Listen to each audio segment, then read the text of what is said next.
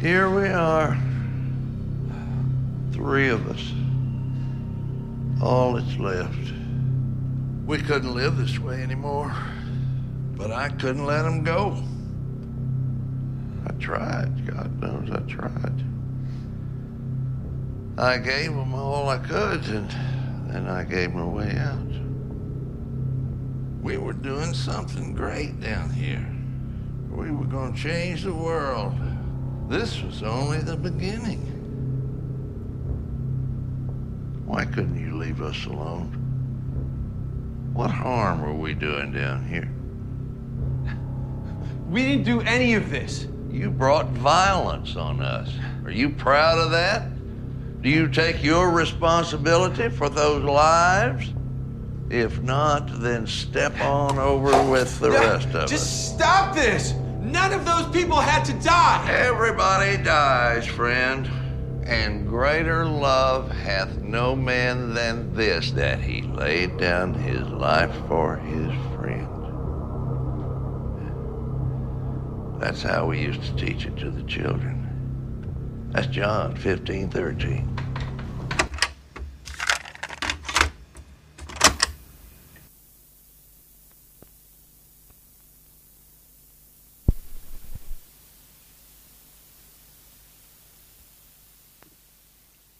Good evening and welcome to Flyby Films, a once or twice a month podcast where my co host Blake and I get together using the magic of the internet from uh, Chico, and then Blake is coming in from Tulsa, Cal- or Tulsa, Oklahoma. I'm Chico, California.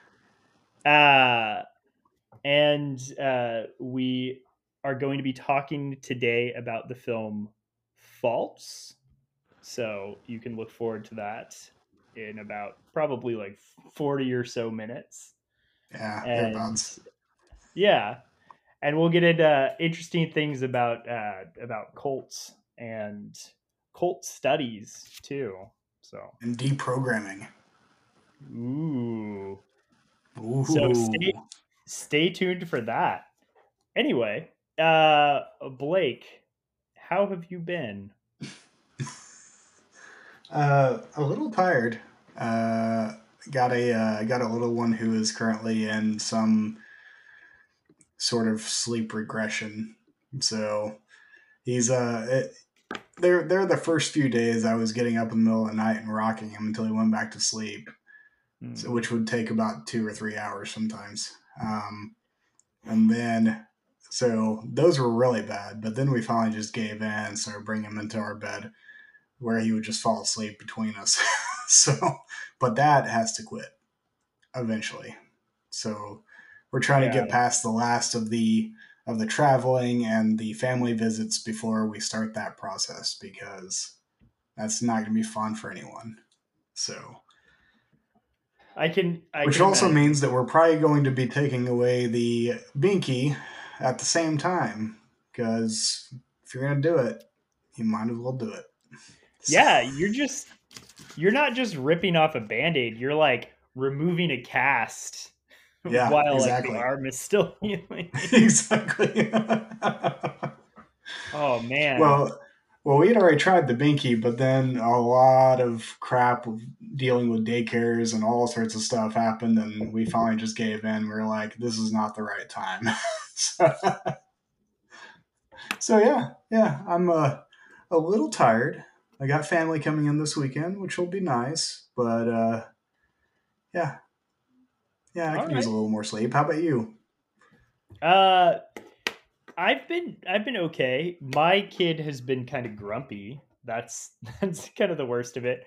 Work has been crazy. Um and there was like a glitch where I wasn't paid, uh, which is sucked. Um and but I think it's figured out. We'll see by the end of today. Um, but yeah, I might just quiet not show up tomorrow if I don't uh if I don't get quietly paid. Um anyway, but uh, other than that, so I think I don't know if I talked about it on the show, but my wife and I we switched from our smartphones to dumb phones for a while, and we're actually in the process of switching back, and Mhm. it's been hell. If you ever Oh man. if you ever have to like deal with Comcast, uh it's Thankfully, we don't. I, I just have to deal with uh, Cox, which is Yeah. Well, I, I don't actually have to deal with them. I did have to deal with them there for a while, but now we're AT and T, and while they're evil in their own ways, they at least are consistent. so, Yeah, we so we actually had Cox in Virginia, um, ah, gotcha. but uh, we we dealt with them. I think it was okay. I think some of our dealings were on par with with Comcast, but um, but I don't know. I think Comcast has taken it to another level. Anyway, we're switching our phones to a Comcast network, and they can't seem to activate my phone. And I call them every day because they keep saying, "Oh, this will be activated in 24 hours," and then 24 hours go by, and I'm like, "Well, I guess my only recourse is to call them and ask them what is happening." they keep saying, "Oh, it'll be another 24 hours," and I'm like, uh, "I don't." You just have no power. You're so powerless in these situations, and you just hope that, like, if you call enough times, something will work Yeah. out. Like a light will turn on somewhere, and your phone will start working. And for Yeah. any of our listeners, which I don't think we have these kinds of listeners, I think most of our listeners are understanding and, and thoughtful people.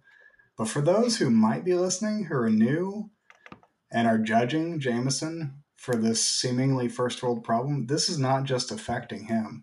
This is affecting me too, because some of my text messages don't go through. And I am this not. pisses me off as well. Yeah, I'm not getting all of Blake's messages. I like. Well, they're be the weird thing is they're being split between my phones, and it just has seemed to ha it seems to have gotten worse. Where like Mhm. ever since they tried to attempt this process, and I put the new SIM card in and things like that, it's just been like I things have been dropping. Anyway, you're right, Blake. It is first world problems. no, I think no, I'm- I, I, I have just as many first world problems. I'm, I'm the last to judge, my friend. I think the frustrating thing is though, I don't want to be spending like I recognize these are first world problems, and I don't want to be mm-hmm. spending as much energy on them. yeah, But the way the system is set up, you you like have to do that. Yep. You, Mhm. you have to schedule part of your day so you can call Comcast so that you can call other people more apparently ah so, i don't know So I'm, I'm curious. Is this? Do you think this is just one more reason, like one more thing that Gavin Newsom has screwed up? no i mean don't don't get me wrong gavin newsom is actually the worst but not not for the things that fox news tells you he's the yeah, worst exactly. for. he's the worst because now this is actually uh, kind of brutal. He's the worst because he is in bed with the power company that uh, services our area that Ah, that uh, killed 84 people from my hometown and they event they essentially got a slap on the wrist too. So oh, yeah. he it like it sucks because like all of the recall efforts for him are just really dumb and the alternatives they propose are not good fits for california Mhm. but i can't bring myself to like the guy or appreciate what he's done because he's fucked over my community um yeah. and uh, and he doesn't like he's not very forthright with information, and so uh, there's just a bunch of shady shit around that. Anyway, Yeah. I didn't want to. I didn't I want to felt get. I felt like on that. I felt I felt the I felt that that was cathartic for you, Jamison. And so I'm I- I'm glad I asked the question. It was. It was. Fuck Gavin Newsom, but also fuck the people who don't propose good liberal alternatives to Gavin Newsom. So, yeah, exactly. like, Also known as the DNC. Yes, we're calling you out right now. yeah, yeah. Um. Anyway, hey, let's pivot. Uh, this is a movie podcast, Blake. hard Did pivot. you hard pivot. Did you watch the Academy Awards that are like the movie night this past weekend? Uh, I think the last Academy Awards I watched, like all the way through, was when Crash won.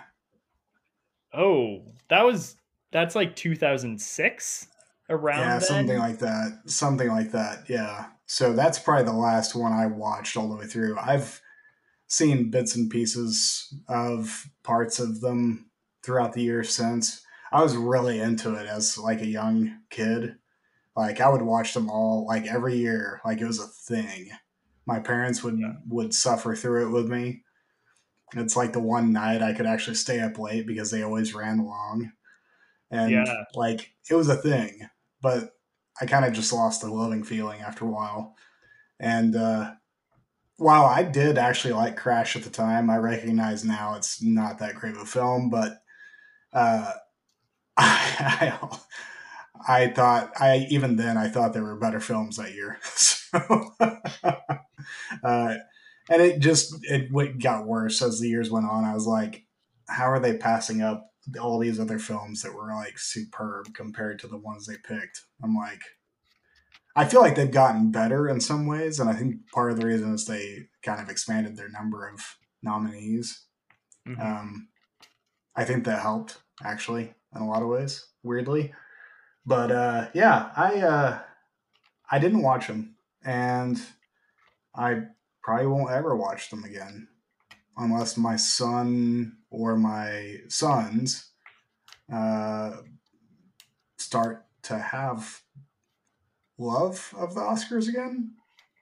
Maybe. Did I? Sorry, listeners, if you've already heard this, but I feel like Blake just uh, announced something in that. Uh, yeah, yeah, yeah, yeah. I we- announced it earlier. oh, For those okay. listeners who who refuse to listen to past podcast episodes, well, first off, fuck you. Yeah, seriously, come on. Second We off, have- yes, I'm having another boy. Okay, so stick it. Uh, men. Men, my wife is a boy mom. Oh yeah, you're gonna have a boy house. That's Yep. that's gonna be Mhm. exciting. Hey, I'll take it. Is your So yeah, there's there's a world in which so I that's this is also movie related and also related to uh, where my principles will break down. Is I ever since Endgame, I have not watched a single superhero movie, um, on principle. And the only way I will break that principle is if my wife or either of my kids want to see one. yeah. That is the only way I will break that principle. You have you not seen? I don't know if it came out before or after Endgame because I didn't. I didn't actually see Endgame, but have you seen? What about that Spider-Man movie that was a cartoon but was cool? That was before. But That I did before? see it, yes. Yeah. Is And I liked it. Yeah. Okay, was it Yeah. Far From Home or uh, Spider Verse? No, Into, Into the, Spider. Verse. Yeah. Yeah, Yeah. Yeah. There's supposed to be another one coming out here pretty soon, I think. yeah. Actually, so of there's there's only been one superhero film that has tested my my re- my level of uh, principle, and that was the new Batman movie Hmm. because I really want to see that one. Still haven't seen it, and won't.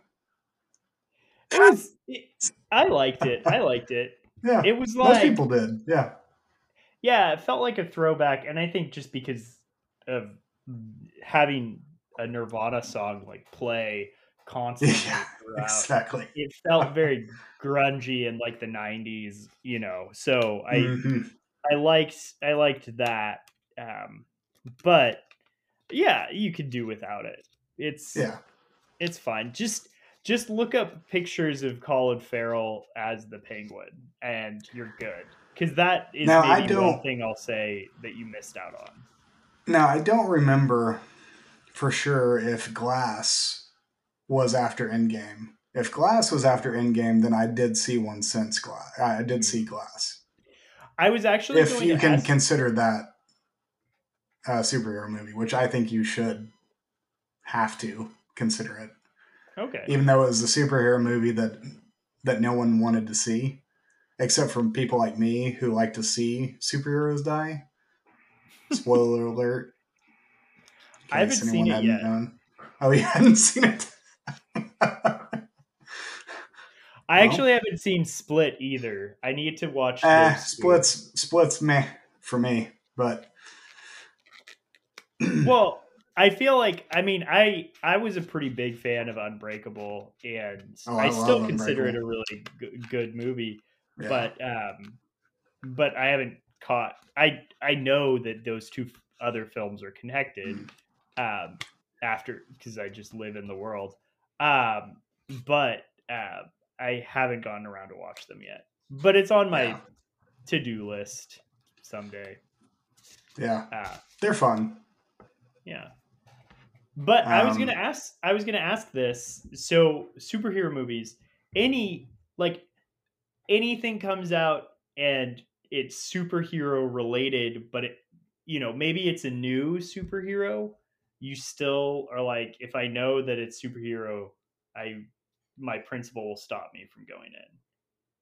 You know, it's it maybe there's no comic attached to it. I it. mean, as of as of right now, yes. Like if, if it's superhero oriented, I'm probably not gonna go. But okay. um, I mean, you know, you could you could technically. F- I, I don't think this was the case with Brightburn, but like movies like that where you d- you're not exactly sure like what's going on, and then you find out it's like superhero movie. Yeah, I I mean, was, uh, whatever. thinking also, like- that happens, but do you remember the movie Chronicle? yes, I did see that. Yeah, I was think. I mean, that came out way before um, Yeah, Endgame. Yeah. But yeah, I was I was thinking of something like that where you know it's like a found footage indie superhero movie. Well, in Split, Split, no one knew it was tied to the Unbreakable universe and, uh, until it came out, and you saw the the post credit scene or the one right before the credits, Hmm. and they started playing the Unbreakable music, and then there sits Bruce Willis in a diner, listening to all the events that had just happened prior, Yeah. and you're like, I mean, I I went through that movie being like, eh, I'm not a fan of this film. And then that scene comes on, and I was like, holy shit, You're like, uh, yes. It still didn't make me like the film, but I was like, I am down for whatever is coming next. what Because is coming next? Yeah. The I think I think I don't hold I'm not as principled as you. I just don't go and see superhero movies. Um, but I do get the idea of like I will watch something like if I'm at my in-laws and they're like I'm to we're to put on Avatar 2 it would suck and i would probably be like okay i'm to be on my phone the whole time but i'll be there.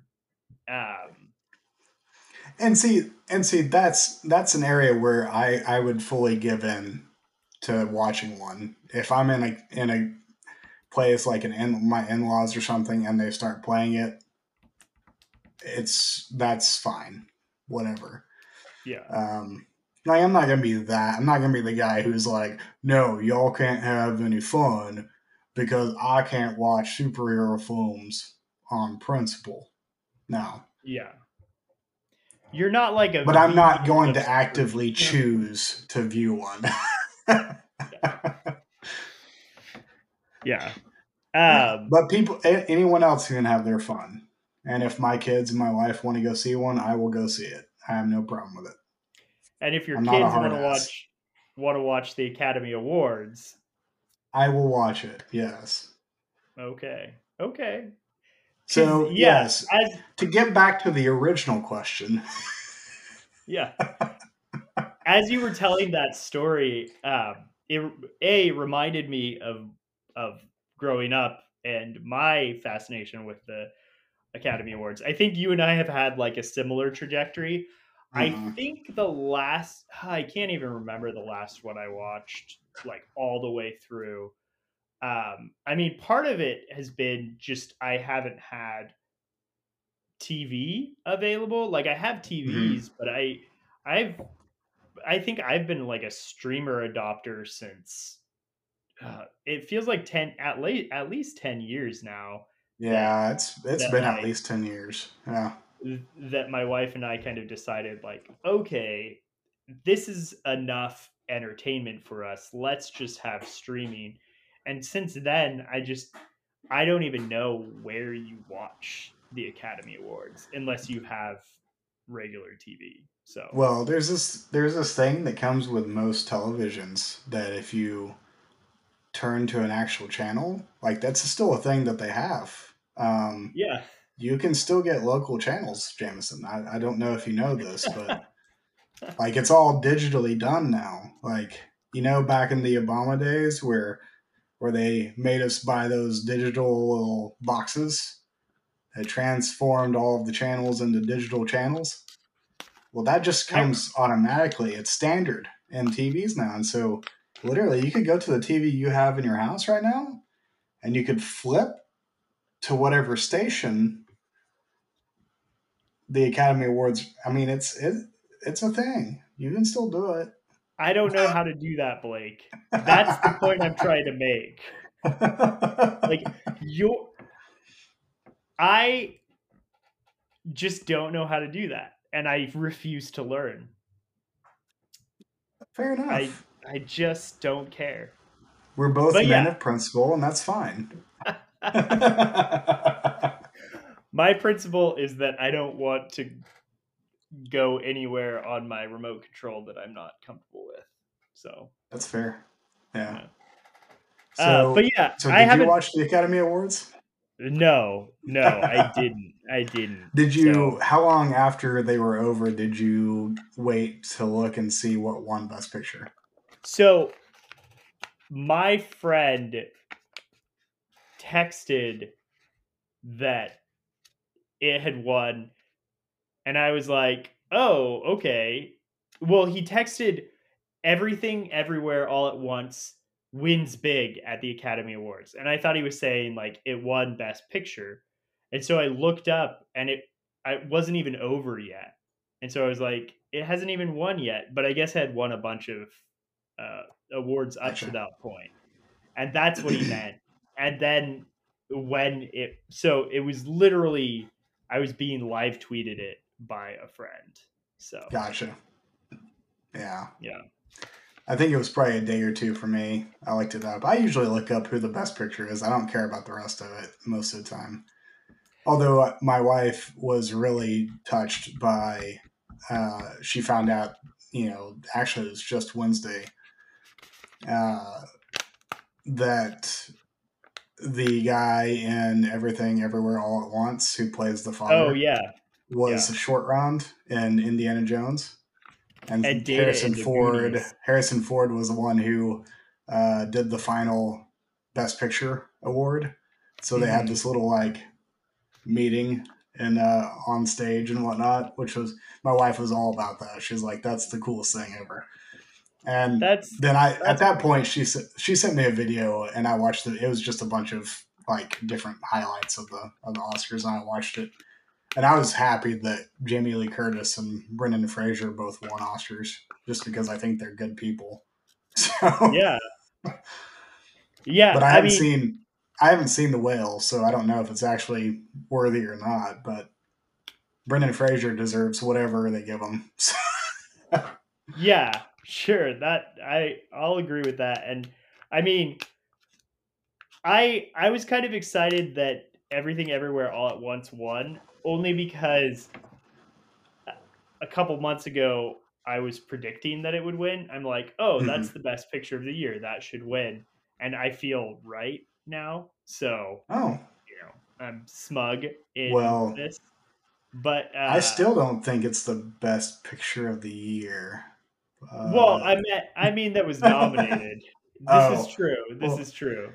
I well, I haven't seen Tar yet, but I've I, I- I've got another friend who who texted me not too long ago, and he was like, uh, he, we were talking about Banshees of Inisherin, and and he was like, eh, but but Tar is probably my favorite, uh, easily the best picture of the year. I was like, I haven't seen it yet, and he's like, I literally just saw it like this afternoon, and it it left that kind of impression. so. I I still I still think I don't know. I I think maybe I'm a little too excited by how weird everything everywhere all at once was and that's why I'm kind of giddy about it. But I appreciate the fact that a movie that's science fiction oriented and is as weird as it is one for sure. yeah. Like I think I think if you go back to whatever year Mad Max came out, Mhm. uh, I feel like that should have won only Yeah. because that was like a moment in cinema that, that I, I feel like no one remembers any other movie from that year Yep. except for Mad Max.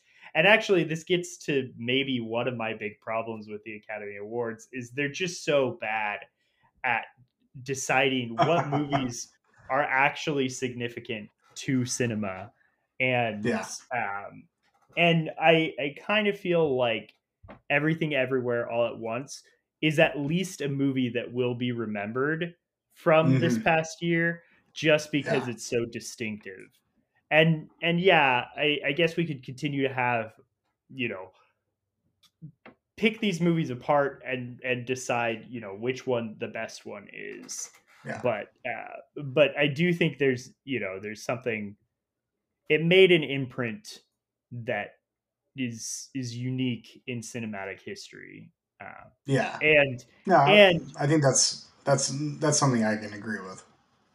and jamie lee curtis is amazing in that movie Oh yeah. No, she does great. Admittedly though, I told my wife that that she needed to be she needed to win best uh best actress for Halloween ends instead. Mm. But that's just Yeah. because she had more screen time. Yeah. that would have We're not a, quite to that point with the Academy, though. There's no Yeah. way they would deign to have a film like Halloween Ends in their repertoire of film. yeah that would be a completely different universe for sure yeah, exactly. oh man, not a bad universe necessarily no, i'm not no. opposed to that definitely not the darkest of all timelines. Not the darkest yeah um so to pivot to another question i this is hard pivots all over this episode Well, Uh, we are we are about to talk to talk about cults and deprogramming. So hard pivot is kind of the name of the game on this episode. yeah yeah i thank you blake for giving me permission to hard pivot more yeah. on this episode i promise to get better for next episode but i'm just gonna hard pivot Oh, I time. I personally think hard pivots are great podcasting. great So all right well with that Uh, you listen to any good music lately? uh, I mean, man, I my there's there's been some new stuff that's come out lately that I've liked. Um, but man, the I've just been revisiting older stuff, like bands I've not listened to in a while, or um, you know, stuff that I haven't ever really engaged in my life, uh, because it's Yeah. kind of just like what I like to do. But I told you earlier today that I uh, I put a specific discography on my phone for the last couple of days, and I've just been rocking out to it. And to show my nerdy credentials, I sent te- I sent a text to Jamison said saying, "Hey, dude, do you want some uh, mid some mid '90s underground Christian rock?" And he's Yeah. like, uh, "Yes, please." Well, once I got the text, once, I you got the text. it, Well, you got it- that. You got that text. You just you didn't get the the answer to that to that question. yeah. And yeah, then I was went on from there, and you're like, wait, wait, who? Who are you? Who are you talking about? I'm going into like why I like these this band, all this stuff, and he's like, I still don't know who it is. I thought I thought you were just trying to like really, really hype them up before revealing who they were. Like you were like, and then it was gonna be some some like crap like you know Christian pop pop alternative band that everyone Yeah. knew about. yeah, it'd be like third day or something. I'd be like, yeah, oh, some something like that. Blake, Blake, Blake. He's that's not underground, you idiot. Uh, Yeah. You also told me that you had a very, uh, very interesting tale of discovery with it. Oh, we haven't Yeah. even. We're we're doing the same thing that you were doing to me earlier, accidentally. I know, and I think we should just even- run with it. Yeah, we haven't even announced the band. Anyway, Yeah. it's very exciting. So, Blake, So you had an interesting so, yeah. story. I there's there's a world in which I ride on this here before too long because it's been on my mind of late. It periodically comes to mind, but I love thinking back to all the ways that I came across some of my favorite bands Mhm. um, and the weirdness of how I came about getting to know them. Because I have a lot of those just experiences where I'm just like, like they almost feel like mere mistakes in the moment.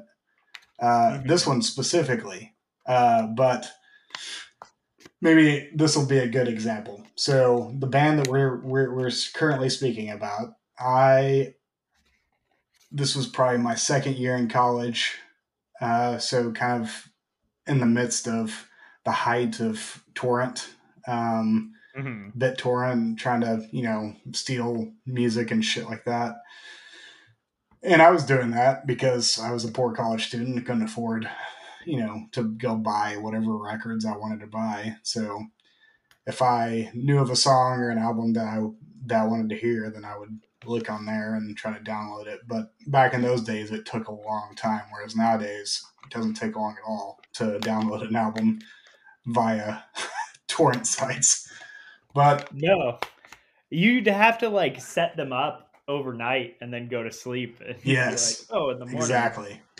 Exactly. And then you were so pissed the next morning if like the user left or Mm. like the download failed or something like that. And you'd just like throw your computer across the room. but yeah, so what happened is I don't know if Jamison, you probably haven't heard of this TV show. It's kind of an obscure TV show from like let's see, that would have been 2004 ish. Uh, a little little show called Scrubs. Uh, I don't know if you've heard about it. Uh, is it about taking a bath? Uh, kind of, kind of. All the characters take a bath at some point in the show. Um, Okay, and so it focuses on that. They're yeah, scrubbing yeah, each yeah. other. it's all about getting clean, so Okay. fresh and so clean. So So- so, fresh and so clean. no, No, I, so I'm I was a big fan of Scrubs at the time. I don't think I could watch it now. I, I don't think it would hold up. But at the time, I was a big fan. I would watch it weekly. Yes, that's the thing that used to happen. You would watch shows weekly, not all at once. Like when you were um, very tired and exhausted. That's Yeah. when you would watch shows. You'd Yeah. watch them we- weekly. Yes, Physically, yeah. weekly. I would be like, yeah, yeah. I would be so exhausted, and that's what made Scrubs funny. Um, is because you were so tired, and that Yeah. really anything could have been funny at that point. Yeah, it's like Um, when you're hungry and that makes food taste better. Yeah, it doesn't even matter. weak. Like the the mo- the grossest thing you could ever put in your mouth tastes wonderful whenever you're Yeah. hungry. When you're So- beat, uh, any any entertainment is great. Yeah, exactly. Yeah. Yeah. And then, you know, of course, you know, what happens whenever you start eating a lot of stuff when you're weak and watching a, a TV show? You binge. You binge Mhm. food. So, anyways, I was a big fan of Scrubs. I was a big fan of its theme song. I wanted to find that theme song and the band that did it. Mhm. And I happened to find what I thought was the Scrubs theme song on a torrent Ooh. site. And it was called, uh, if you remember the song from Scrubs, it uh, something something you know I'm I'm no Superman, blah blah blah, anything. Anyways, I was looking up anything that was tied to that lyric. Mhm. So I found a song by this band called Omitted. That's not the name of the band. I just omitted the name for the sake of the bit. and it was called I'm No Superman. I was like, this has to be it. Like, Oh. what other song would be called, like, seriously? Anyways, so I downloaded it, you know, of course, and listened to it. And I'm like, this is this is not the song, but I kind of like this. Yeah. What is this? And so I was like, okay, so this band is called this, and this album is called this. Maybe I should download the rest of the album and see if I like the rest of it.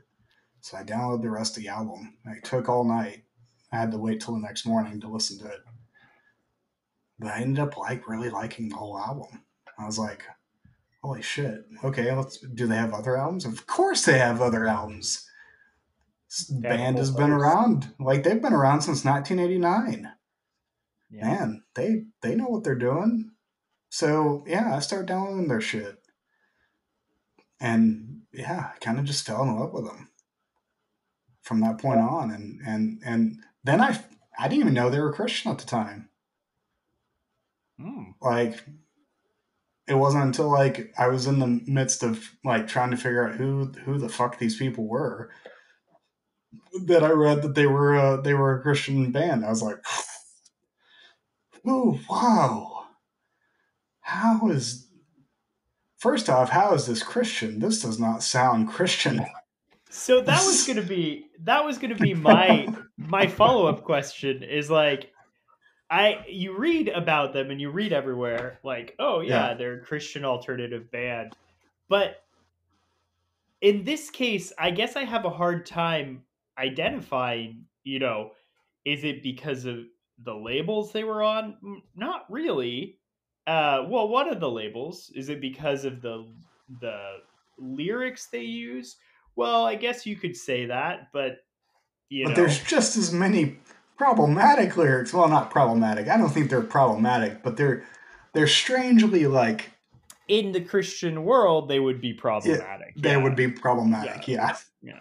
uh, and and you know, but but I, yeah, my my familiarity with them was when I would uh, I would frequent. I think there was a blog called the Phantom Toll Booth named after hmm the book, Yep, and that they and they would Freak Hideout. yeah they would review them um Yeah, I I think I remember Jesus Freak Hideout, but I feel like Phantom Toll Booth had they would like review artists who weren't Christian and then Yeah, who were Christian. they and- they that was actually a pretty good site. yeah, yeah, Fandom I Toll like that. Site. Yeah. Oh, Yeah, I I learned about some good music through that site. Oh, Uh, and this this was I I never really jumped into this band, but that's where I first kind of heard about this Mhm. band. So yeah. And did you actually listen to any of it? I listened to it today. Yes, I listened Yeah. to uh, some of the music that that Blake sent me. Yeah. And It's good. It's good. It's very uh, again very like '90s alternative. oh yeah.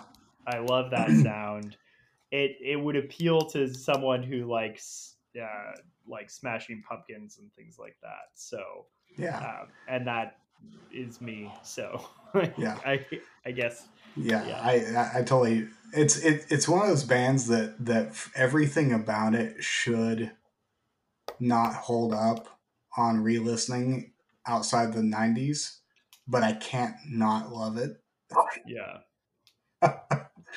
Um, I have a hard time listening to a lot of bands from the '90s. They were perfectly good and perfectly talented bands, and were perfectly fine as far as their music goes. And I have a hard time listening to them now. But it's less about them, and it's more about just the sound itself. But something about these guys, like I don't know, something about the way his voice works and the way they I think they just have a lot of diversity of like highs and lows throughout their music. So like Mhm. you're going from one song to the next and you don't actually know like what it's going to like it could start out super slow and then all of a sudden like they just rip it out and you're like what the hell just happened.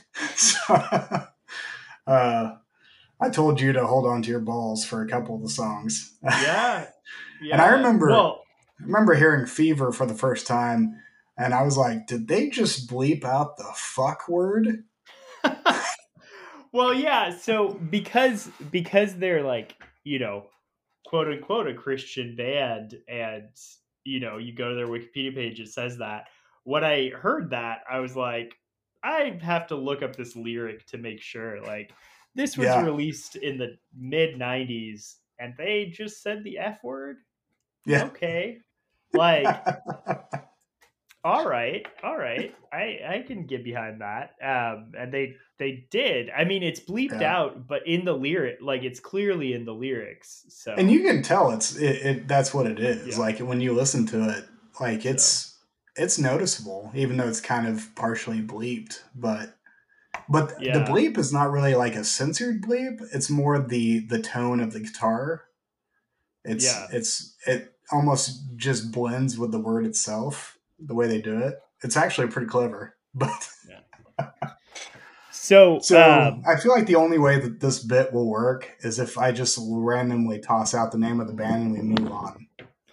yeah i think i think that should be the last word on this Yeah. the name of the band Yeah, The Violet Burning. Yeah. So did you have any other questions, Jamison?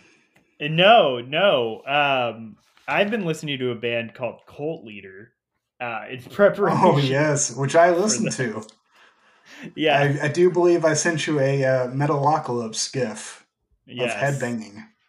Yeah. No, and, and that's that's my recommendation. I won't go into uh, why, uh, except for the I, I admittedly did not expect what I heard when I started playing. it. I was like, oh, okay, all right, we're gonna do this. Okay, I dig it. yeah, I dig it. I just was not expecting it. it's it's pretty good. I like I like Cult Leader. They're really uh, dark and sludgy and heavy, but they have some slower songs where Where they actually sing. they sing, but it's very uh, it's very unsettling. so even in the slow songs. So Mhm. uh yeah, I guess be warned. And if you watch any of their videos, they're also very unsettling. Um so Well, it's also Uh, fitting that you've been that you're you've been listening to Cult Leader, considering what we're about to talk about. So that was that was kind of the draw was just the Yeah. name. Um, I mean, Did this I- album I- just come out? uh, no, in 2018. So I've I've been a Okay, so fan it's- for a bit, Gotcha. but yeah, okay. yeah. But anyway, it's called Yeah, the I album's called a, a Patient Man, and it's it's Mhm. decent. Yeah, I like it. Yeah, yeah, I dug it. yeah. I as as uh, off put as I was with not off put. That's wrong. With as thrown off as I was with the first song, I was equally as thrown off when the first slow song hits. I was like, "What? Well, they yeah, because they commit to the He- bit. It's He's not, singing." and it and it's the whole song for that first Yeah. one too. You know, it's Mhm. not it's not Yep. just some lead up to more you know more intensity. It's no, Yeah. they they commit to that. Uh, Yeah, which I think is rarer in in extreme music. There's not always like a mixture of full slow songs and full heavy songs. You usually it's kind of like get- that that Black Braid album that came out last Mhm. year because they had Yeah. those tracks interspersed that were all uh, acoustic, like almost folksy, Mhm. uh, and that's all the tracks were, like instrumental folk sounding tunes. And then the next track would be this like heavy metal, dark, like death metal. you're just like, oh, I'm having whiplash, man. yeah, yeah. I Yeah. I I think folk and metal work really well together. Uh, there's Oh, this other band. Uh, have you ever listened to Panopticon? I've heard of them. I have not Yeah. listened to them though. Yeah. So it's this guy from Kentucky, and he does all the music for it. It's it's a one man band, and he mixes in a lot of bluegrass and Oof. like Then this is something I need to and listen to. Yeah, I'll pass you on some Panopticon for sure. Okay. Sweet. Um, yeah. So we're about forty five minutes in. Maybe it's time to Move pivot into to the Yeah. move into movies. Yeah, I think that's a good idea. Let's All right. let's go into the movie. Okay. So again, to kind of recap, the movie that we watched that Blake forced upon me and it brainwashed me into watching uh, is this this movie called Faults. Uh, it came out in 2014 and it was directed by Riley Stearns and it stars starring something like that. yeah, Stern stars. It stars Leland uh, Orser and um, oh man, He's still my beating heart. I know. I her name just flipped out of my mind. Uh, Mary. Elizabeth Winstead, Elizabeth Winstead, and I like her a Also lot known- too. I just, also known as John McClane's daughter. oh, what? Yep. I don't think I put that connection together ever. Live free or die hard. Oh, oh, and Live Free or Die Hard. I Yep. thought maybe it was in Die Hard that she was like No. the daughter. Okay. Nope. No, she plays the daughter. She plays his daughter and and Live Free or Die Hard. She's older. Okay. So Yeah. yeah. Uh, Yeah. Okay. So Blake, before we get into this movie, okay. why why did you force me to watch this film? because because I felt like the last couple of months you're bit you've been so tied to your wife and child that I wasn't getting enough attention. And and so I felt like the only way I could draw you back in is to force you to watch a movie about cults. Hmm. Does that make sense? I don't think it makes sense. Well, here's the problem. The reason why it probably didn't work as as I had planned it to work is because I can't control when you're tired and when you get sleep. And so you might have actually been super well rested when you watched it and it would have lost all of its power Is it because I because you need to feel you need to feel it. You don't need to think it. need to feel it. Is it So- because I thwarted those people who you hired to kidnap me?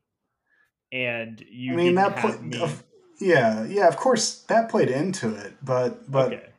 but really, it's it, it's never really about that. It's always about you know needing the attention. Okay. Okay. Yeah. You know how Uh, it goes. Yeah. People get a little feisty whenever they feel like someone's not giving them the proper amount of attention.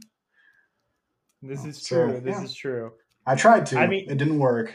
So I feel like there's always next time. Maybe my next pick will pull the right trigger. So No. I think I, I I I think I should admit to the listeners I actually really like this movie. I had seen it before. Uh, I I I just the the movie is about you know mind control and and kind of forcing people to think things, and so um, so I thought I'd play that up. But yeah, I actually also I'd forgotten about like I remembered the the the end, like what we Yeah. what is revealed in the end, but I'd forgotten about the why behind the end. And that blew my mind this time. yeah That the whole point think- of the the the whole point of it was a, it was a setup to get him into the cult in order Yeah. to utilize his knowledge and how to bring more people into the cult. And I was like, that's fucking brilliant. Yeah, yeah, yeah. So the first time I saw this movie, uh, speaking speaking of being weak when you watch things, uh, I watched this movie at the Santa Cruz Secret Film Festival. It was the Ooh, first time I ever watched this movie, and You've told me about uh, this this festival. yeah, this is a uh, night long festival that starts at 12 at night and goes till 12 in the morning. And um, it's a movie where you basically have the opportunity to watch five or six films just in succession. And how they usually set it up is they have two theaters going, so you kind of have two options. But other than a brief synopsis, they don't tell you what you're going to watch. So you don't know going in, and it is great. It was my That's awesome. favorite during the time that I lived in Santa Cruz when I was going to grad school. It was the thing that I would look forward to the most every year was this That's film awesome. festival. So, and I don't know. So it usually happens around this time of year too, and I don't know if they're doing it yet since the pandemic, but uh, but hopefully, and I hope to find my way back there. what sometime. you're telling me is that this needs to be a future flyby films event. dude, I would I I would spend a good amount of money on making sure that happens. So, yeah. uh We'll have to Yeah. talk about this later. yeah. Anyway, my point was I I watched this then and I thought it was great and I I brought it home to my wife and I made her watch it too. Uh so this was our this was like my third time of watching it and then well, third or fourth time watching it. Um Yeah. and this was This is my second time. Yeah. So So uh how did you watch it this time around? so this time I watched it with my in-laws. Um Uh-huh. not not well i was actually probably still pretty tired uh but uh i watched it with one of my in-laws or my my father-in-law who well we could talk about this more later but he was in a cult actually uh Whoa. In the 70s yeah so So was and he did, did he it. like it? Yeah. yeah Yeah. Sweet. It- I like it it. was fun I feel like Uh, that's that's the highest of praise. if if you could get a cult uh member a former cult member to like the movie that you made Yeah. then you're good You've done something right. Yeah. Yeah. especially Alright, if the movie this is a good episode. yeah we can wrap uh yeah. No. I uh I watched it first time back in like 2011. Like, I don't remember. Like, wait, no, it was 2014, right? When it came out. So 2014, it would have been like 2015, 2016 when I saw it the first time. Because I watched it on streaming. I was in my dingy shotgun apartment at that Yeah. time. is prior to being married.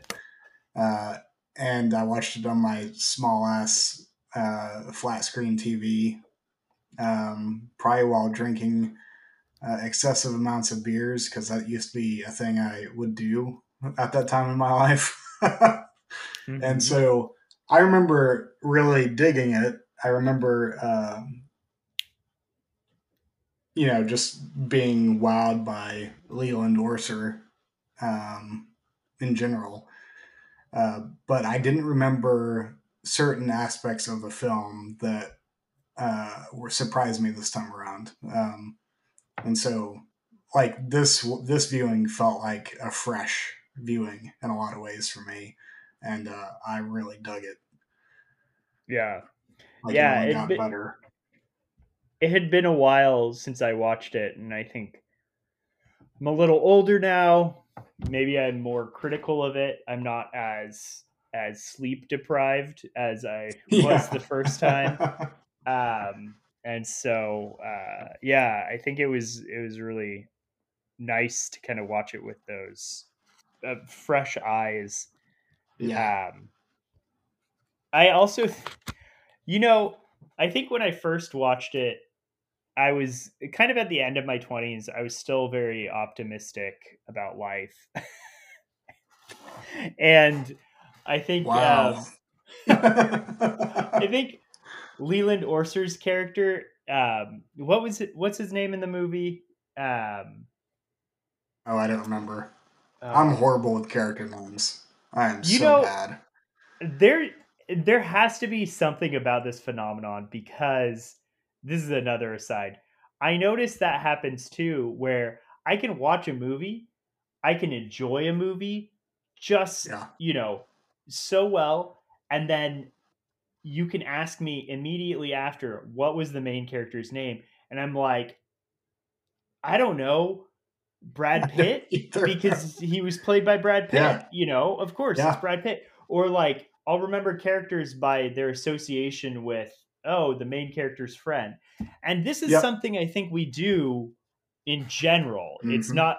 Yep. I, I've come to terms that it's not just me, and there has to be some sort of name with with with why a why that happens and b why it doesn't seem to be that important to Yeah. enjoying a movie or engaging with a film Mhm.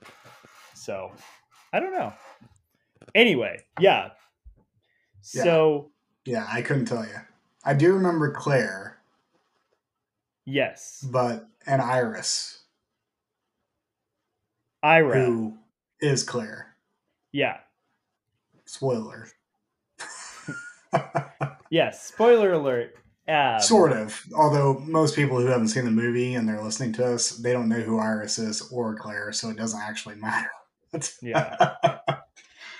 but uh but yeah leland Orser, orser's character my point was that i i feel like i relate to him a lot more now that i'm you know Yeah. closing in into my later 30s is that uh he's he's just so powerless and kind of pathetic uh at the beginning and you know I, I guess maybe when i first watched it i thought that was kind of funny and now i'm like oh i get that life beats you down like you yeah. things don't don't work out and Yeah. this this makes sense i i see it i connect with this a little bit more Yeah. um And it also know. makes the, the the the concept of the movie work better because you're able to kind of recognize that. Because I I remember too thinking this is a very quirky character.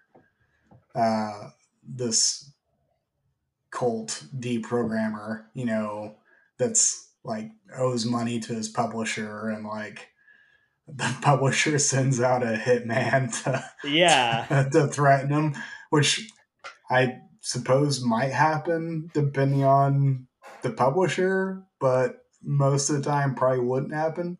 So, but this is this is partly Riley Stearns' style is that he's he's all about the quirkiness. Like there's always going to be elements of his films that don't like they don't fit within the reality that we kind of understand. Mm-hmm.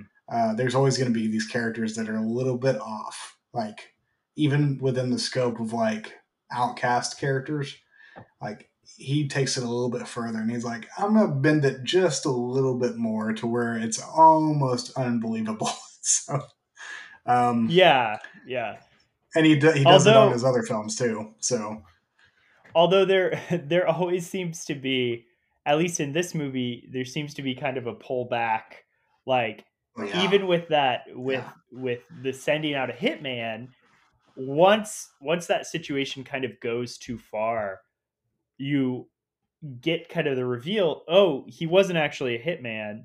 He was just an actor that that was Yeah. hired yeah, to kind of intimidate and you're like okay that makes a little more that's maybe a Mhm. little more reasonable but it it's you know it's too late at that point so and that that hitman Yeah. character was is played by lance reddick who if you've Who seen the awesome. wire uh Yep. he is also in that and or Fringe. I Fringe. I haven't Mhm. seen. That's the one with Joshua Jackson, right? Yep, Joshua Jackson and Anna Torv, who's also in The Last of Us. Hmm. See, we can be relevant occasionally. Have you been watching The Last of Us? I have. I'm about two episodes out from finishing it. Nice. I've heard it's very good. I have not watched it. It's it's well made, but Okay. there's just a lot of walking in it, Hmm. so you kind of have to be patient. All right.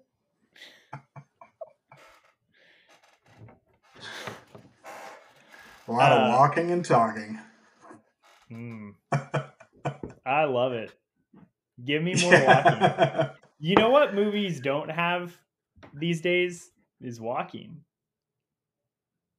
You know what movies always have walking and talking simultaneously? Aaron Sorkin films. Oh yes. Too much talking. Maybe. Way too much talking.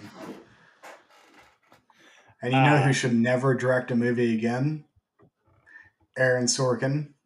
Aaron Sorkin. I haven't I didn't see the last one that he did, the trial of the Ugh. uh, Chicago 7. Not good. Yeah. Yeah. Well, He, he's I he's mean- one of those guys. If you if you like his style of screenwriting, fine. I don't personally like it all that much, but he needs someone to. He needs a director to kind of push back on his his instincts. Like the Social Network is probably the, s- the best version of Sorkin, in my I would- I was going to say at least we have that. I do think that Yeah. like that coming right after he, you know, right after I don't know when the West Wing wrapped or whatever, but Yeah. like kind of it feels like it was a mountain that was climbed up to the social network and that was like, you know, the crown jewel Mhm. and everybody was all about Aaron Sorkin, and then now there's this aura about him, like he's some amazing, you know, screenwriter, but really, it's uh, yeah, yeah. I don't know, hit or miss. I mean, But if you like a lot of exposition and dialogue, if exposition and dialogue is your thing, then he's he's your man. Yeah, yeah. Uh, uh, but getting back to this movie, so you have uh, you have Lance Reddick, and you have you have uh, Uncle Rico, too. Jon Gries, yeah, man. Yes. I love that guy. He's in this. Um, and then you also have the cult members. Oh Mhm. shit! They're not cult members when you first meet them. They're concerned parents. Yes, yes. I definitely, One of which-. One of which is Beth Grant. I can always remember Yes. her name. I can never remember his name. I I yeah, I don't know his name, but Yeah. yes, Beth Grant, who maybe it's kind of like a spoiler that she was the mom because I feel like every time I see her, I see kind of off their rocker crazy person. So I think it's kind of a giveaway that she's going to be a cult member just by the Yeah. fact that she was cast. Yeah. Uh, I've maybe seen her in one or two films where she played a straight, like normal, like good person. Most of the time, she plays someone who's a little bit off the rocker. So- someone who's who's off their rocker and usually is fundamentalist in some sort of way. yeah, So like Donnie Darko. yeah, like Donnie Darko. exactly. Yeah, yeah. Now, I mean everyone in this in this film, like they, like I don't know how Riley Stearns was able to get this cast for his first film. Like Y- it's Yeah. a stunning cast. Like Well, uh he was married to um Mary Elizabeth Winstead at the Oh, time. I So that was that. yeah. and then a few years later damn. she dumped she, she dubbed him for uh for Obi-Wan Kenobi. Um oh, Ewan McGregor, Ewan McGregor, yeah. So who she met on Fargo, I guess. Oh yeah, which is incredible. Yeah. Oh yeah, Fargo in general is incredible. Period. Across the board. I've never been to the city. apparently, I mean, that's not the only romance that started on Fargo. You also Oh. have Jesse Plemons and Kirsten Dunst. Yeah. Yeah, have you seen Holly, Holly is a little bit of a matchmaker. Yeah. Have you seen that uh like that meme? I feel I feel bad bringing this up because I feel like this is kind of a mean meme. But Jesse Plemons kind of looks like another actor, right? He looks like Matt Damon.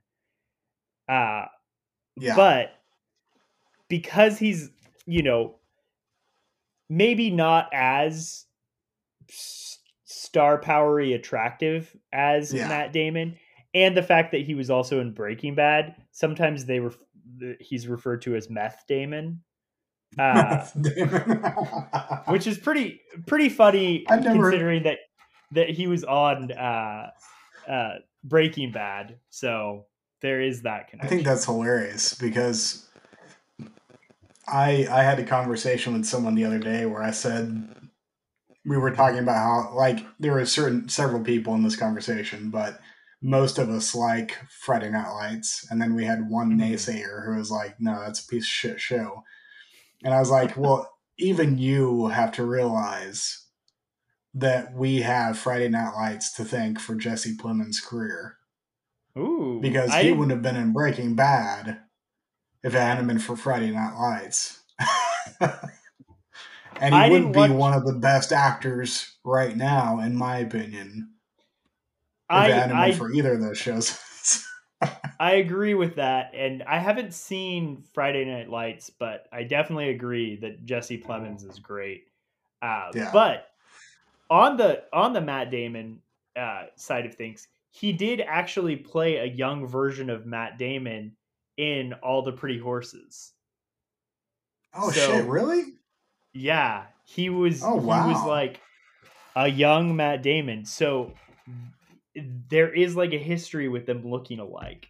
Uh, That is Yeah. hilarious. yeah. Huh? So there you go. yeah. I feel like But we've done a really good job at tangent. we've we've done an incredible job. So I okay, maybe let's get back on track by giving you know brief synopsis, which is actually pretty possible with this movie because there's not there there aren't that many locations in the movie, and yeah.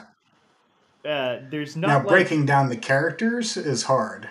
Like yes. if we're if we're trying to give you like a full character sketch of everything, that would be difficult because it's all about the characters in this movie. So yeah, it opens up. You're at a hotel. Leland Orser's character, things are clearly falling apart for him. You kind of learn that he is this expert on cults and specifically brainwashing and deprogramming and things like that. And he's written these two books on the topic. Um, and he's at this hotel because he's going to give a talk, but uh, everything goes horribly wrong. No, like no one really seems interested in his talk. And while he's talking, someone you know, jumps up and calls him a murderer out of the blue and punches him in the face. So he has to deal with that in the middle of this presentation that he's giving. Um, but after this, he's approached by a couple, right? And they think that he is the only person who can bring their daughter back from a cult that she's yeah. in. And he wants nothing to do with it because he's kind of given up on life at this point. But they keep pushing, and at the same time they're pushing, he has these financial needs that have popped up from his manager who wants him mm-hmm. to pay him back for something uh, for his, for his second book not selling. Um, yeah. So they have some some sort of uh, debt debtor relationship that yeah uh, that's never fully explained, but you you have it.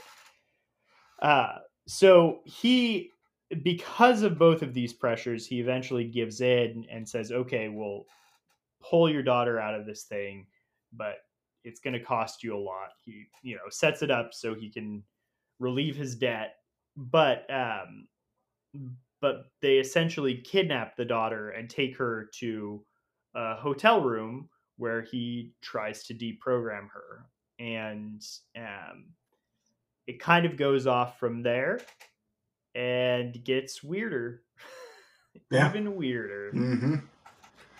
yep yeah it's a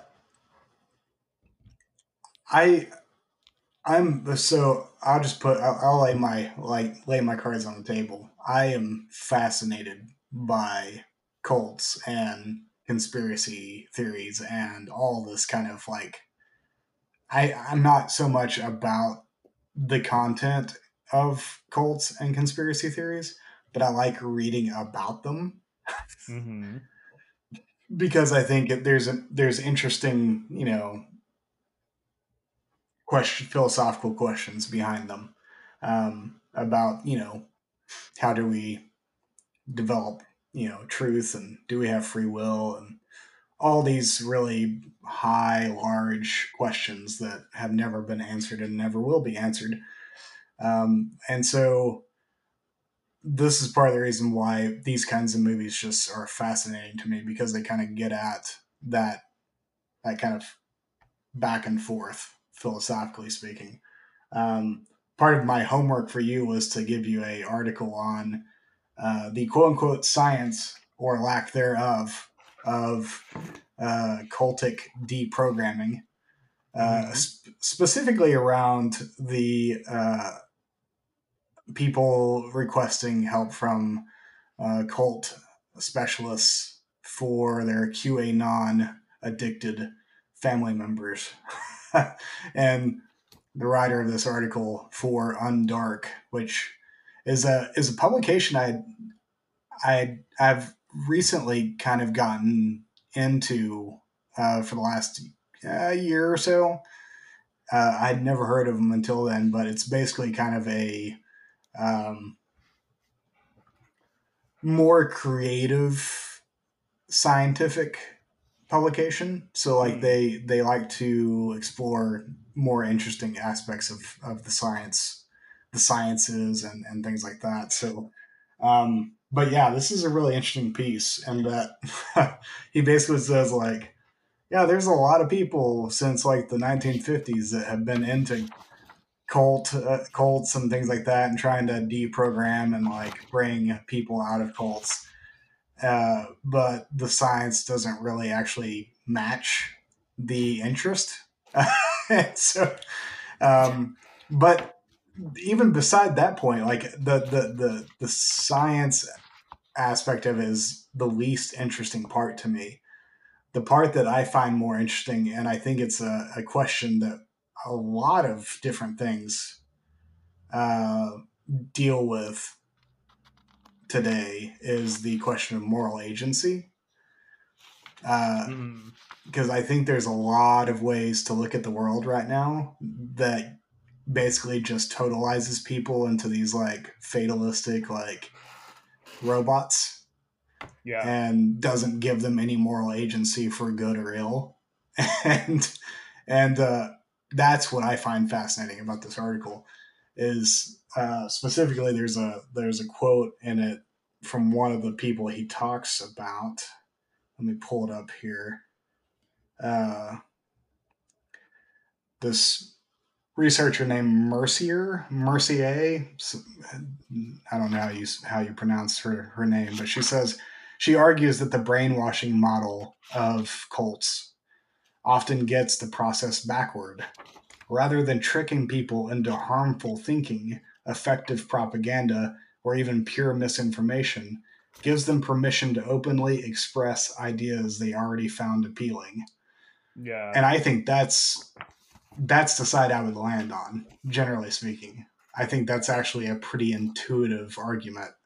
Um, and I think it it fits. Uh, I think people I think people are are smart enough and uh, aware enough to know whenever certain beliefs they may hold don't hold sway in a in a current culture or society, and so they repress them until something happens that or some person or some group or some kind of identity comes along and allows them to let their freak flag fly. Like that's that's that seems pretty philosophically and rationally like understandable. Yeah, uh, but I don't know what, what what were your thoughts on that. so yeah, no, I think you hit on a lot of the things that I was thinking. Actually, that quote that you you mentioned, I had underlined too, and I yeah. was I was I was very excited about that point. But yeah. uh, I I do I do want to bring up. You brought up the science. I just want to read one thing because I had a quote here um, that's that's pretty funny. And so this is this is a quote from Michael Langone. Uh, yeah. He is the director of the International Cultic Studies Association. Mm-hmm. And uh, so this is kind of the idea of if what's the science behind, you know, cults kind of being bad. And his quote is There's broad agreement that some groups harm some people sometimes. so Well no I, shit, Sherlock. yeah. I read that and I was like, okay, yeah, this sounds about what we know through science. You know, this that's that's a sound clip right there. Yeah. Anyway, do you remember the that, uh, Do you remember the moments of Zen on Daily Show? Oh, if they yeah. had had a sound clip of that, that would have been totally a, a moment of Zen. like, yeah, that uh, that uh, that just summing up, you know, the harm of cults with that just made me laugh uh, as I was yeah. reading it. But yeah, this this idea of of agency and kind of viewing cults as as like you said a way for people to let their freak flag fly uh mm-hmm. i especially with this this qanon um qanon connection there's part of me that wants to like i have i have family members who aren't necessarily into qanon but I can tell that they are getting some information somewhere that's like Yeah. fil- filtered QAnon, Mm-hmm. and um, You and me both. and similarly, you know, the, the the article mentions kind of the pipeline from QAnon to anti-vax and things like that Yeah. that just you know that uh, somehow seem to be related and you know and and these these people in my life um that uh that i love are you know have have expressed strongly about some of these things Mhm. and and it, it you know it feels sometimes it feels like they're being brainwashed and i think that's like there's a part of me that that wants to wants to say that in order to kind of protect their their innocence in a way which Yeah. I, Mhm. I i think is a little Yep. is a little suspect on my part, but uh, but I I agree. I think that I think that there's inclinations in this person or these people in my life to I have a specific person in mind clearly.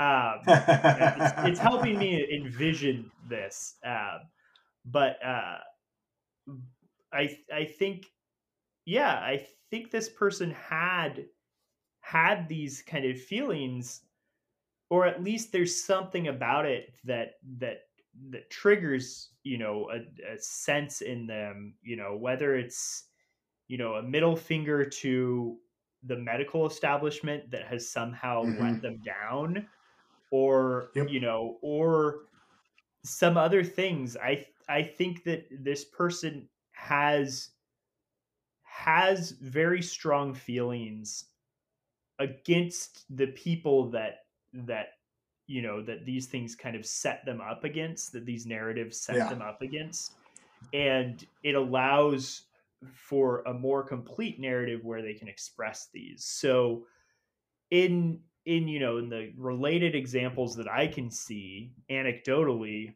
yeah that that kind of view of of cults or cult adjacent things uh cult like Mhm. things or whatever you will uh, feels it resonates with what i've seen. And i kind of like it because it gives people back agency. You know this whole thing is about the whole obsession with cults is supposed to be you know the the banner of anti cult is we want to give back people's agency. It's been Mhm. taken from them and we want to give them back. And it's kind of fascinating that that the reaction is like to really dive into talk about how they lack agency Yeah. and these people don't have agency and almost baby them and treat them like innocent children instead of adults and Mhm. uh, and it it seems like you're just replacing one problem with another problem um Yeah.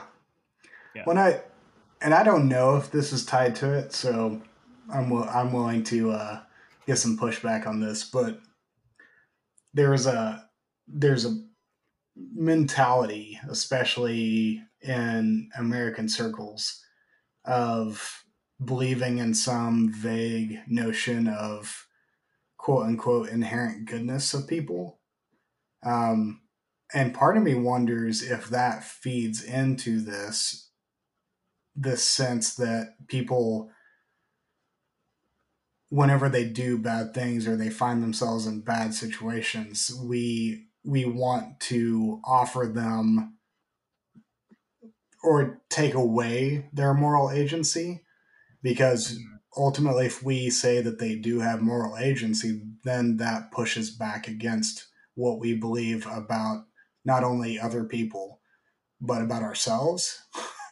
That maybe we're not inherently good in the sense that our society or our culture wants us to believe um, and i'm not saying that from necessarily a, a i do have my own personal beliefs on human nature but but I think it at least questions just what kind of goodness we're talking about here. like, you know, um, well, yeah, I think I think a lot of people we like to we like to justify ourselves and our actions and i you know sometimes we use other people in order to do that and Yeah. one example that i can think of and it also relates to the movie is how you know ju- why just think of the children why don't you think of the children you Yeah. know lots of lots of horrible things have been have been uh perpetrated in the name of children you know yeah, uh which is very ironic. Like you you know people have guns in their house because they want to protect their children and then they don't lock their guns up and their guns end up going off or you know some Yeah. other tragic thing happens.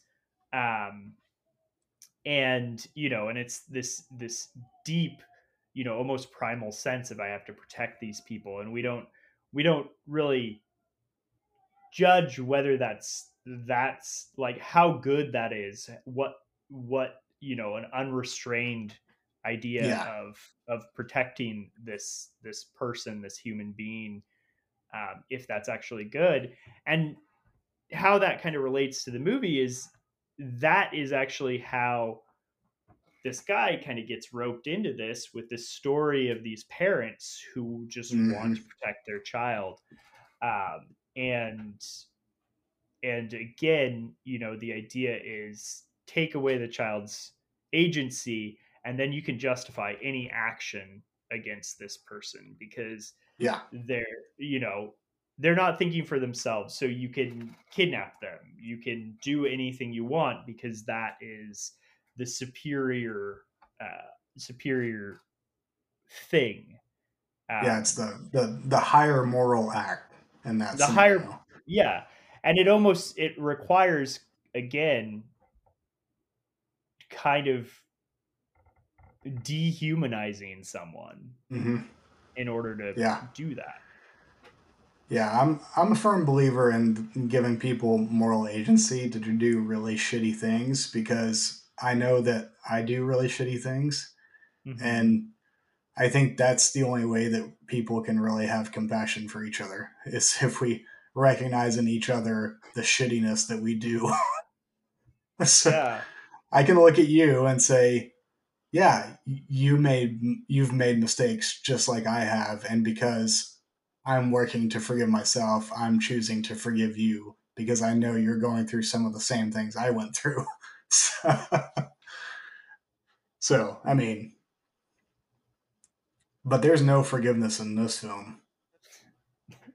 there's no forgiveness in this film but there is a perverse sort of Acceptance. redemption yeah, it is. or, Yeah. or acceptance maybe that's the better the better one um and again this kind of goes to like you see him at the beginning and you see him struggling and you just want you want him to like hit the guy who hits him back you want him to be a little less pathetic and you can see him Yeah. wanting that too but Mhm. instead of actually like doing that he he finds like sly ways to get away with d- dumb shit that like kind of get him by.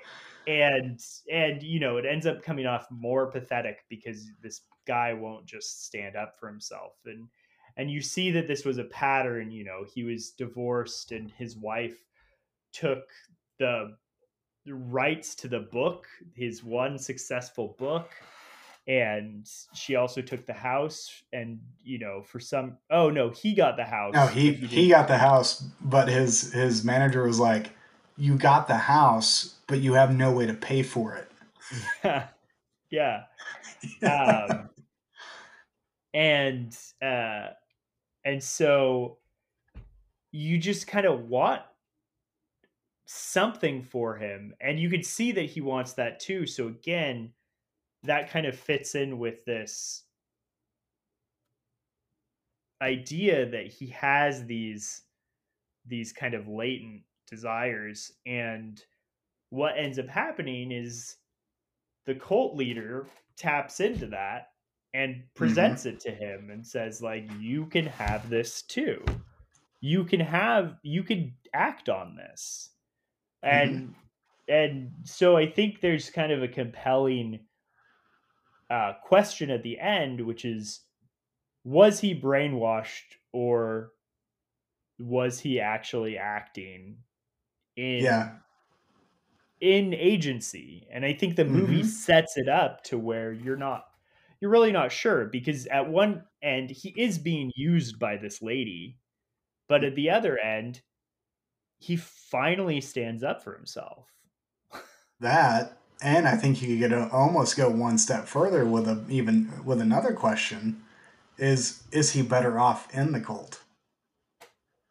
Yeah. Because the way the movie is set up i mean the first scene we see with him is him arguing with a waiter and the manager of a restaurant, a hotel restaurant, about a voucher that had already been used the night before that he dug out of the trash so he could get a free meal. Like the first scene of the movie is showing just how pathetic this guy's life is. Like, yeah. and yet by the end of it, like whether you like you're you're going to be abhorred by the cult itself but there's a world in which you could you could make a case that his life is going to be better off in the mm-hmm. cult than it was prior to it. And that's scary. Yeah yeah. You know i think i think the question too is it I think a lot of times we focus on on cults and this question of like, you know, is this is this good for this person? Is it good for the people in the cult? And and maybe there's a separate question which is like is what the cult is putting into the world outside of itself good? And yeah. I think that's where that's where maybe we get to have some judgments about that because yeah. mm-hmm. yes, like I don't want a, a, a, religious group roaming around causing deaths to certain people in hotel rooms. Oh no. Yeah. I I I don't think that's that's a safe thing. No. So yeah, if that's going to happen, then your your new religious mo- movement, your NRM, uh, mm-hmm. needs to yep. be uh, shut down soon. Yeah. But uh, but yeah, and there's nothing other... good about a Jonestown or anything like that, where you know, you know, hundreds of people drank Kool Aid and died. Uh, I mean, that's that's that's not good either. But I think I think you could make the case that that a lot of well, specifically with Jonestown and Jim Jones and and the movement that he started, I believe it was San Francisco, mm-hmm. uh, before they moved to South America, was it? Um, mm-hmm. What he was offering to people was a type of socialism that that was allowing them to have uh, shared resources in such a way that they were not able to have before, and yeah. which separate the cult aspect of it I'm just saying that sometimes cults offer a really distorted version of something that probably should be given to people. Period. Like, like a healthy welfare system or Medicare or all these various things. There's plenty of reasons why people find themselves in cults because their lives sometimes suck prior to entering the cult. and the cult yeah. is offering something better. So now they pay for it in the end, and that is not good. And the cult itself is not necessarily good. but the impulse and the reason why they're going to the cult may have some good to it. So Yeah. Yeah. Uh so I mentioned that my father-in-law was a member of a cult. Um and I you know, I want to be careful too because I don't want to say I don't want to make it s- sound like oh, cults are fine and and Yeah. uh, and they're they're good because there obviously have been some gnarly cults that have messed people up and and from what I know about uh, this one, uh, it wasn't. My father-in-law turned out fine. He was able to kind of, you know, he left on his own accord. He did have to like kind of set it up. You know, there was a little bit of a, a of an escape, but um, but he had some brothers in it who I think it affected maybe a little bit deeper. Um, but uh, the cult was called the Church of Bible Understanding, or COBU, and COBU. it was that's a hell of a that's a hell of an acronym. yeah, and it was a a group in New York in uh, kind of at the end of the 70s and uh, they would clean I think they actually went for a while the the leader who started it uh, just recently died a few years ago wow.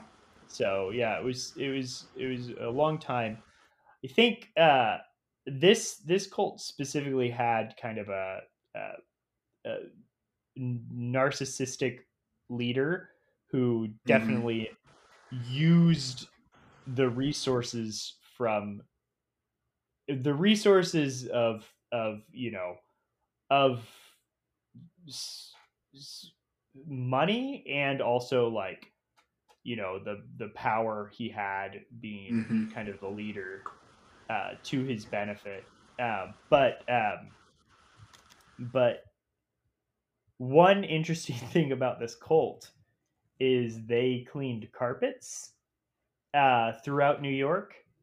And um, if anyone is a Seinfeld fan, uh, they might recognize that there's an episode where uh, George tries to join a carpet cleaning cult.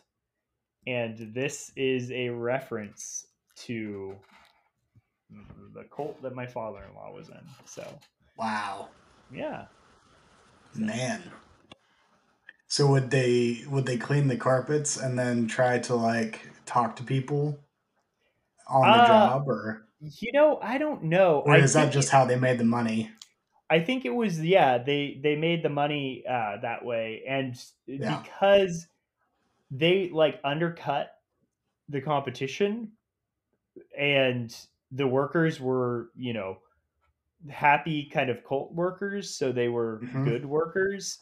So it was uh, it was like good product for cheap, because again, you know, the the needs were kind of low for for this group of people or at least like what Yeah. they weren't they weren't getting any of the money um and so um yeah so i think that's where the popularity of this this group kind of came from Oh, fascinating. yeah Man. So so your your father-in-law liked the movie though. oh yeah yeah Did did, did did did did he think it was like like did it ring true to him? I mean, I think I don't. I think it's maybe a different type of Of Cole, Cult- yeah, of cult course. experience than what he had, and I don't want to speak so much for his cult experience too. Yeah, But makes he's actually he's very open to talking about it. Um, he's he's talked about it before. Uh, he's a Mhm. he's a pastor now and so he's you know very yeah i that we always give him uh shit about like you got to watch yourself or you're gonna turn into a cult leader uh, but yeah he's very That's he's very open with his experiences and um yeah. Yeah. That's awesome.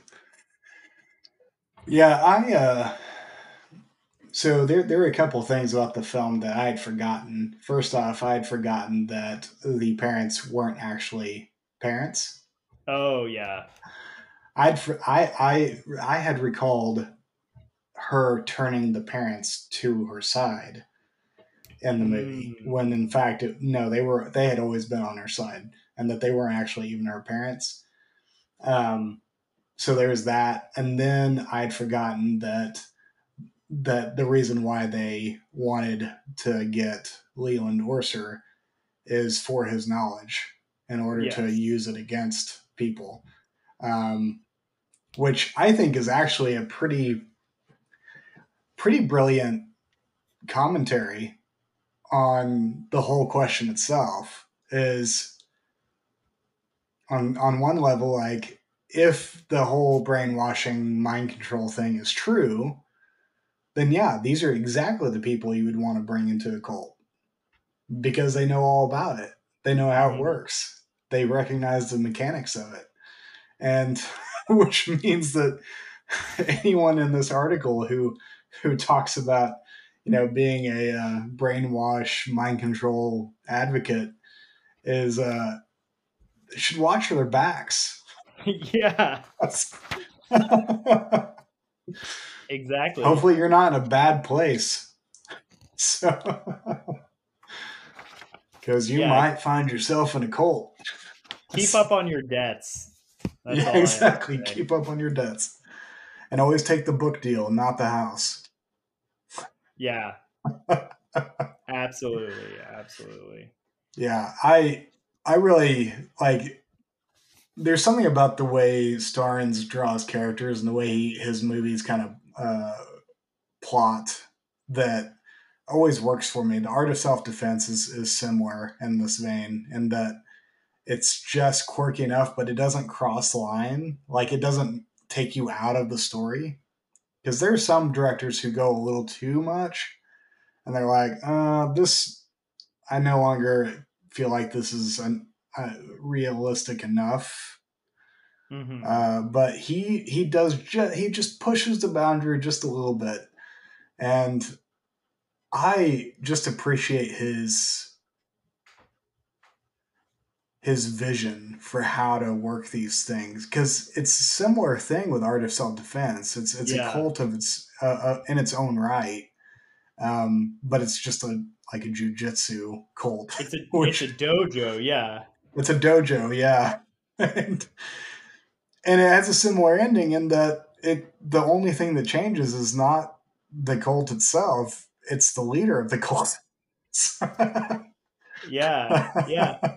No, I was thinking about that too because I've I've seen the Art of Self Defense. I haven't seen his other movie, but yeah, you have a very similar. You know, you have kind of a pathetic character doing a similar arc where you know he learns to be to kind of stand up for himself in this twisted twisted way um and um yeah it's it's interesting and it's interesting too like the cult idea shows up again but this this way it's maybe a much more mundane uh, Yeah. situation because yeah you know Mhm. maybe you you you'll go through your life and not really interact with a cult or a cult leader or anything like that but you probably drive past dojos you know all the time Mhm. and and you know you know they have their their community that they build and that's part of it too is you build this community and some of these communities are probably really weird and Yeah, and honestly that's okay for the most part but yeah. Yeah.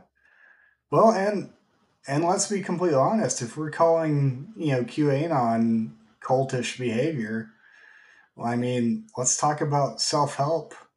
Let's talk about all these other things that can easily become cultic and and the devotion to them. Like let's like I don't know, young living, uh, like essential oil, oh essential oils, the people who make essential oils.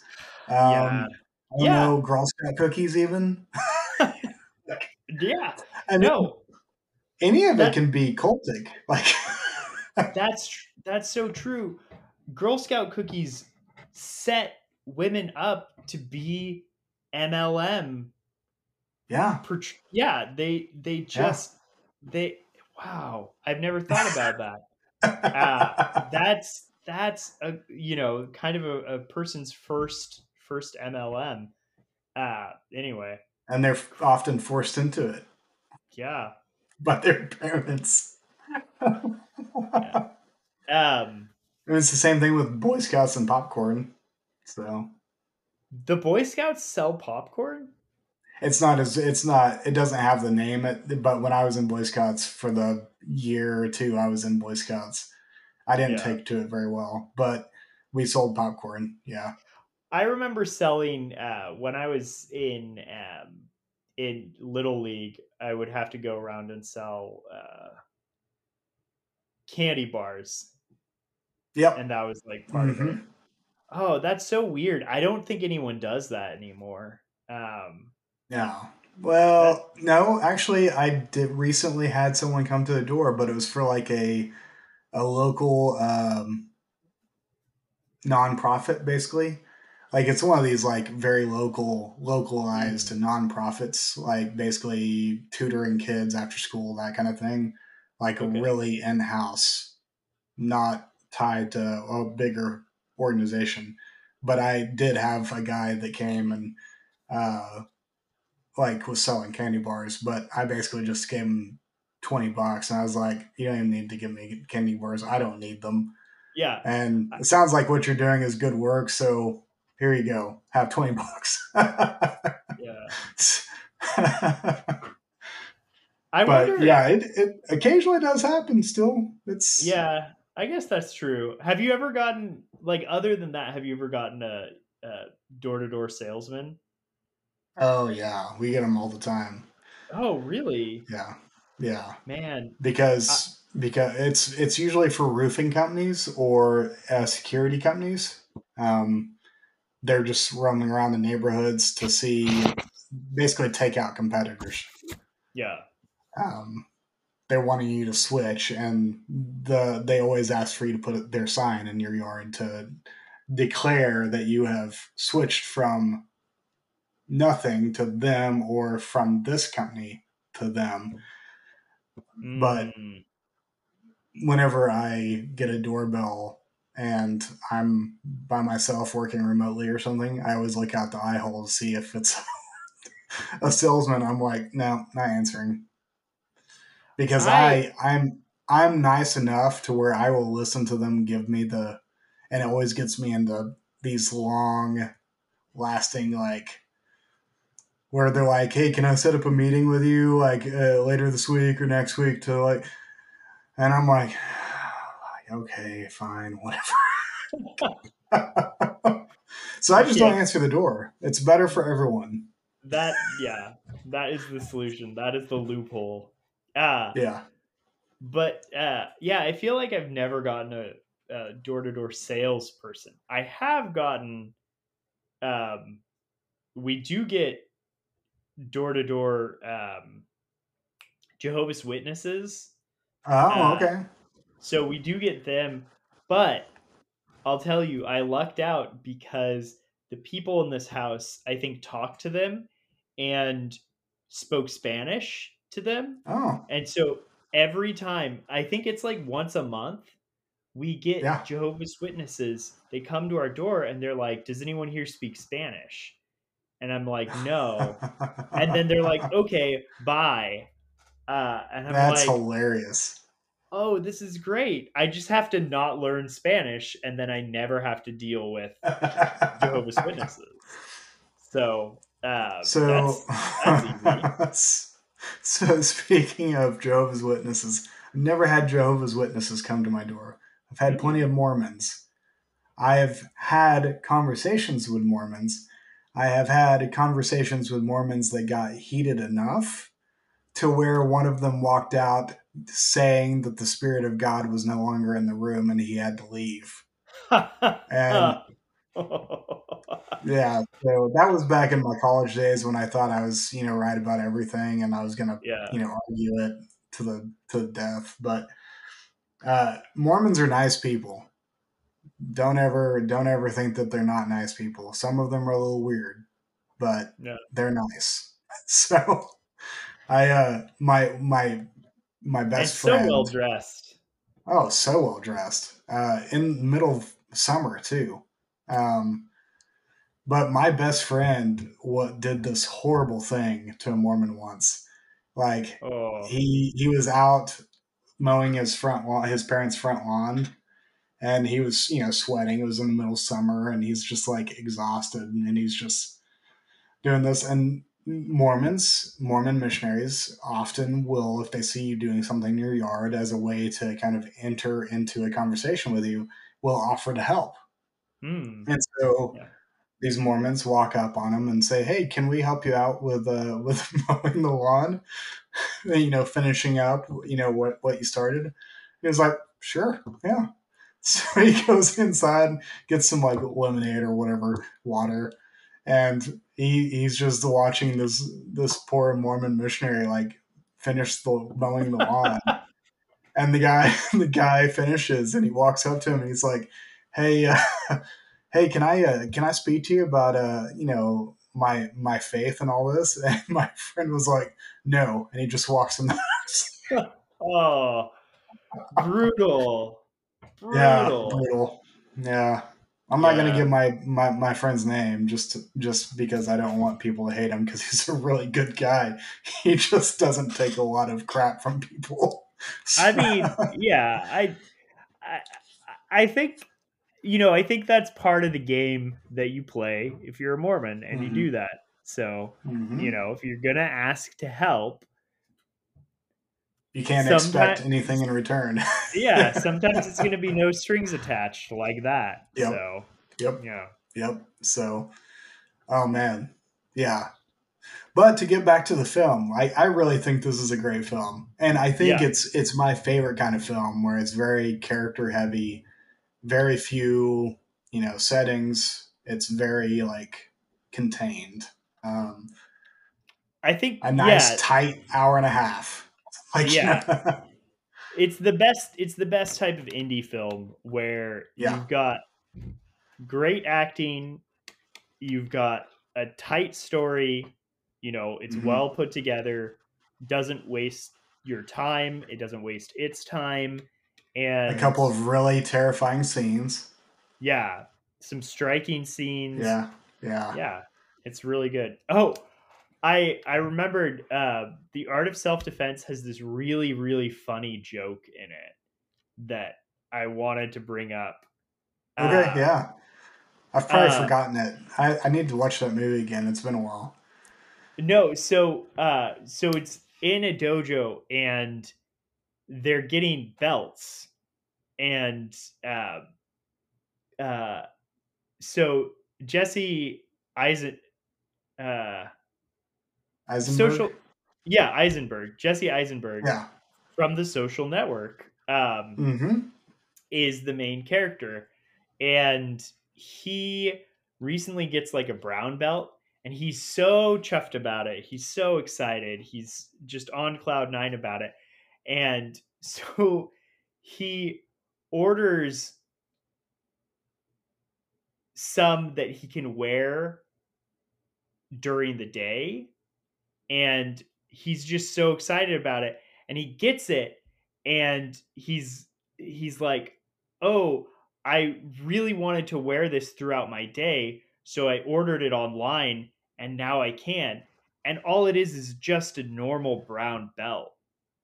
But he's just so you know in his mind about this this experience that he's having that he can't Yeah. see that it's just a normal belt um and i uh, it's it's really funny um but and that's the uh, thing I love about this guy, th this director, is that it's he has a wicked sense of humor. yeah Like it's super subtle, but it's just like whenever you whenever it hits, it always it always hits. Like it I've never I've yet to see a movie of his where the jokes fell flat. Um, even Dual, which is his most recent one, and it's not it's it's probably my least favorite of all three. It still has some hilarious jokes in it, and it's it's straight faced. It's part of the it's tied into the, the the actual movie, how the movie's constructed. But man, he is that takes it takes a certain kind of brilliance to do that. Yeah. and the humor is very deadpan too. Oh yeah. It's yeah. like you said, always. straight faced. Yeah. But yeah. Yeah. Well, All right. Well, I'm kind of sad that I'm kind of sad that I didn't get your devotion and full attention again. But Hmm. oh well, there's always next time. any uh any last comments about Colts or the movie? Um, go see the movie, and don't join a cult unless What's your the- life is going to be gravely improved by it. And then you know what? I'm not going to judge you. no judgment. You won't get judged by the Fly by Film podcast. No, no. Now, if you're joining it and you had a perfectly fine life beforehand, we'll judge you. It's it's fine. You know what? Uh also, if you want to join the cult that we're trying to start with our podcast, uh Yeah. feel free to do that. We're hmm not going to be cult, good cult leaders. Uh, if you need words of affirmation and some sort of goal in your life, don't really expect that from us. Uh, Yeah. But uh, you know, we'll be here every couple weeks to just And- talk to each other. So Feel free to to go door to door and share the Yeah. good news of our podcast with people. I mean, absolutely, We would- we would actually prefer that. Don't, yeah, Don't don't, put on social media. yeah, It's too public. Um, Yes, we don't we don't need that kind of criticism. we also, you know, we're above that. Uh, yeah, we're Yeah. all about the the person to person yeah, door to door so yeah yeah. You, you need to look people in the eye. and tell them they they should be listening to flyby films No, no, no, not not that they that they need to or should be. That they will listen. That they want to listen Films. to it Yes, that they want to. Yes, it's Yeah. in them that's good. Yeah. that's good. Let's keep workshopping this. I'm taking notes. yeah absolutely yeah don't don't like and subscribe uh Yeah, download and door to door i don't mm, yeah. Put it.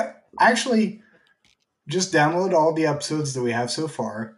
Put them on a thumb drive on MP3 format, and just start handing them out to your neighbors. we should blake we should actually legitimately get uh qr code posters and have people download those and then just staple them up around town I love this idea, and I think we should do it. absolutely don't don't like and subscribe don't leave us Yeah. comments don't do any of that normal normie shit uh Yeah, we'll we'll have a we'll have a plan so you can be part of the street team yeah, yeah yeah. Street team. That's what they call them. street Remember when team street teams were a thing? You know what? I think we should crowdsource this. What should the Flyby Film Street Team be named? Uh we'll let We're the- taking, yeah, yeah. Please write in or voicemail in because we'd love to hear your voice. We'll play it on air. yeah. Yeah. And we might even choose your idea if it's good enough. Yeah, if if it's Yeah. good enough. So uh def you might want to put a little more effort into it than you normally would. Yeah. Uh, Well, yeah. but- That's the that's the thing though is that we're we're providing you the low effort podcast so they that you can expend the effort to get the word out. See, It's it's a it's a MLM. It's like uh it's it's like um Girl Scout cookies. Yeah. We're going to give you boxes of Girl Scout cookies that you're going to sell for us. Yes. And you're going to quote unquote make profit, but we're going to make quote unquote more profit. Yeah. Well, I guess the the way I see it is like you break a task up into here's the low effort part of it and then here's the high effort part of it and we're covering the low effort part of this Yeah. we're So someone's got to do the high effort. yeah no one needs to take we don't need to double up on Yeah. on work here come on we've already got the low effort covered uh yeah. Okay. uh Well, that's our. No, but seriously, give some ideas. yeah bye Okay. Bye.